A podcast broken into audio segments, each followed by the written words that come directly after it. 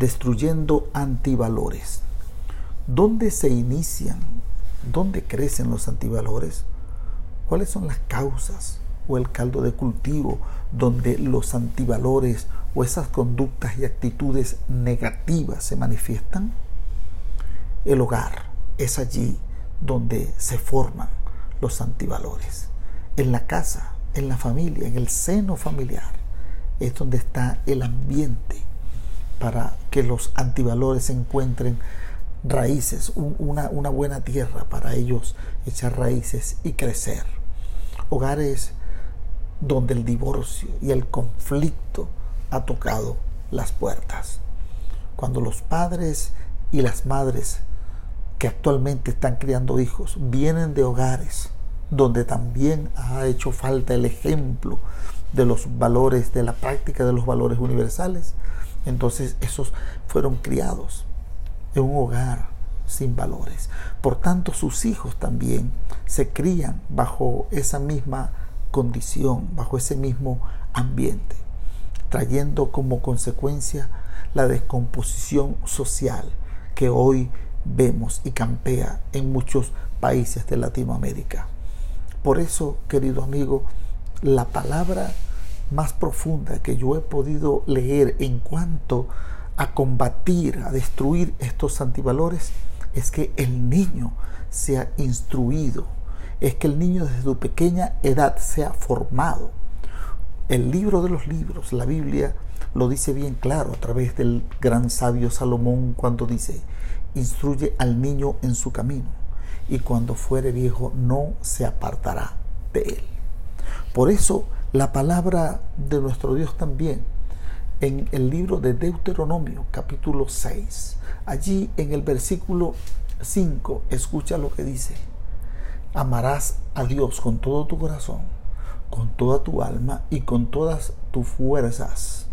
Y también dice que estos mandamientos que Dios ordenaba a una nación que estaba naciendo, que estaba originándose, Dios le dice, y estos mandamientos los repetirás a tus hijos.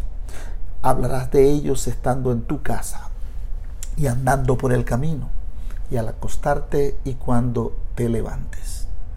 El principio de la repetición, el principio de la pedagogía repetitiva de la enseñanza en los hijos, en los niños, hablando de ellas cuando estés en casa, cuando andes por el camino, al acostarte y cuando te levantes, eran cuatro o cinco actividades diarias que el, el, israelita realizaba en su casa para que Dios le garantizara que sus días iban a ser prolongados y que en la tierra donde iban a llegar a la tierra prometida para tomarla, para tomar posesión de ella, fueran bendecidos y prosperados como una nación fundada sobre la palabra sabia, fundada sobre los valores del respeto, de la obediencia, todos los valores universales que actualmente eh, se eh, aparecen en los, en los tratados sociales están en la Biblia, están en la palabra. Los valores sobre la familia, los valores sobre la economía, valores sobre el medio ambiente, valores sobre la salud, todos esos valores están en la Biblia. Y por eso la Biblia como libro universal, como libro de los libros, es el mejor texto que podemos recomendar para que los antivalores sean erradicados del hogar a través de la educación y la exhortación y el buen ejemplo que los padres puedan dar. Actualmente hay una crisis de valores en todas las áreas de la vida. Crisis de valores en la familia, crisis de valores en los sistemas de justicia, crisis de valores en el sistema político, crisis de valores en la economía, crisis de valores en el sistema de salud y en el sistema educativo. Es triste ver cómo las noticias de hoy en día nos revelan de una manera clara cómo los antivalores han golpeado fuerte el sistema judicial a nivel de todas las naciones.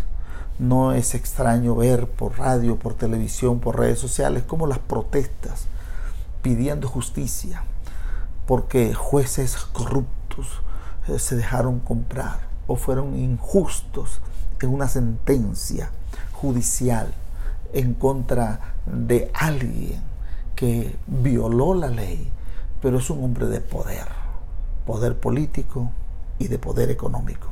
Y por eso no se le ha tocado. Mientras que al inocente está preso o está sentenciado. ¿Por qué?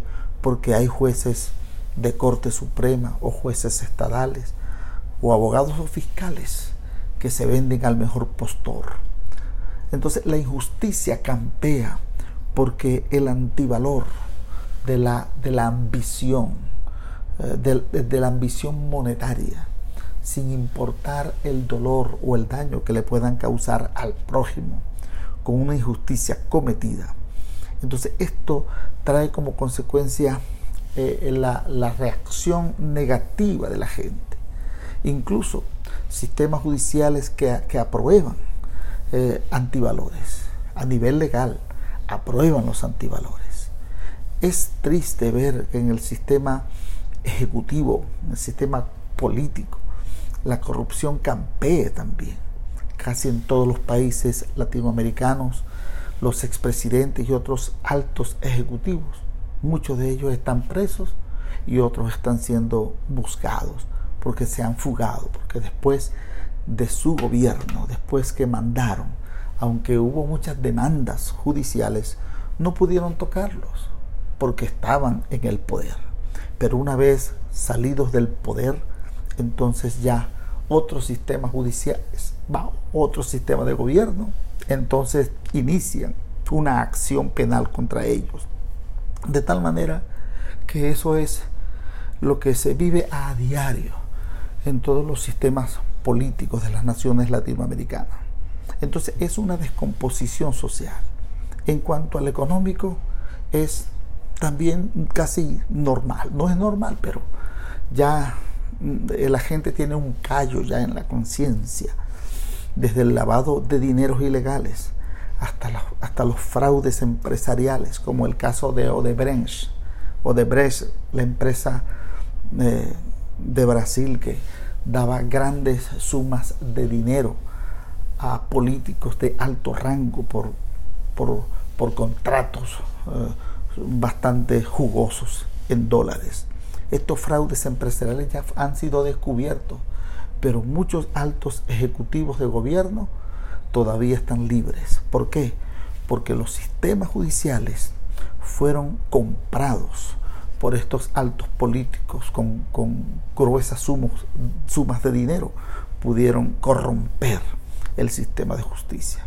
Entonces, el sistema de justicia es corrompido por el sistema político. El sistema económico corrompe el sistema político y el sistema político se alía con el sistema judicial. Y estos valores que nosotros defendemos y formamos y educamos y exhortamos a la gente a que viva de acuerdo a estos valores son tirados a la basura por las conductas de las cabezas de estos sistemas. Por eso eh, Dios, molesto con la nación de Israel, la nación de Israel Dios la toma como modelo en momentos buenos y en momentos malos. ¿Por qué? Porque cuando Israel tuvo sus mejores tiempos fue cuando obedeció, fue cuando estableció los valores a partir de la familia y luchó por esos valores y Dios los bendijo y esta nación fue próspera en gran manera. Pero hubo un momento de caída, un momento en que la descomposición social en la nación de Israel fue tal que Dios le dijo al profeta Isaías, toda cabeza está enferma y todo corazón está dolido. Desde la cabeza hasta los pies solo hay herida, hinchazón y podrida llaga.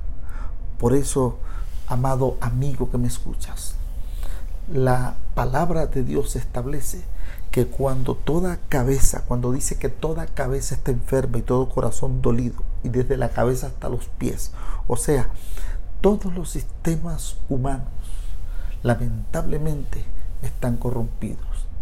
Quizás hayan algunos eh, funcionarios que se hayan conservado eh, lejos de, de esta corrupción, pero lamentablemente quienes no entran por el aro de la corrupción ah, van siendo desechados y quitados de en medio o destituidos porque la gran mayoría eh, son ambiciosos. El antivalor de la ambición, de la corrupción, les ha dañado el corazón. Por eso toda cabeza está enferma. Por eso, lamentablemente, no hay hueso sano, como dice la palabra de Dios. Pero hoy quiero exhortarte, amado amigo, a que te mantengas con un corazón firme. Lucha por tus hijos. Si tú quieres una sociedad eh, maravillosa, desarrollada en el contexto de los valores, destruye los antivalores con la educación que está allí en tu mano, en tu internet está la educación, está el arma más poderosa, es la exhortación a hacer el bien. Por eso, amigo, amado amigo querido, lucha por tu familia, lucha por tu sociedad. No dejes que tu familia se convierta en un ambiente y en un caldo de cultivo de antivalores, sino de valores sociales, de valores educativos, de valores de la familia a favor de una sociedad fuerte.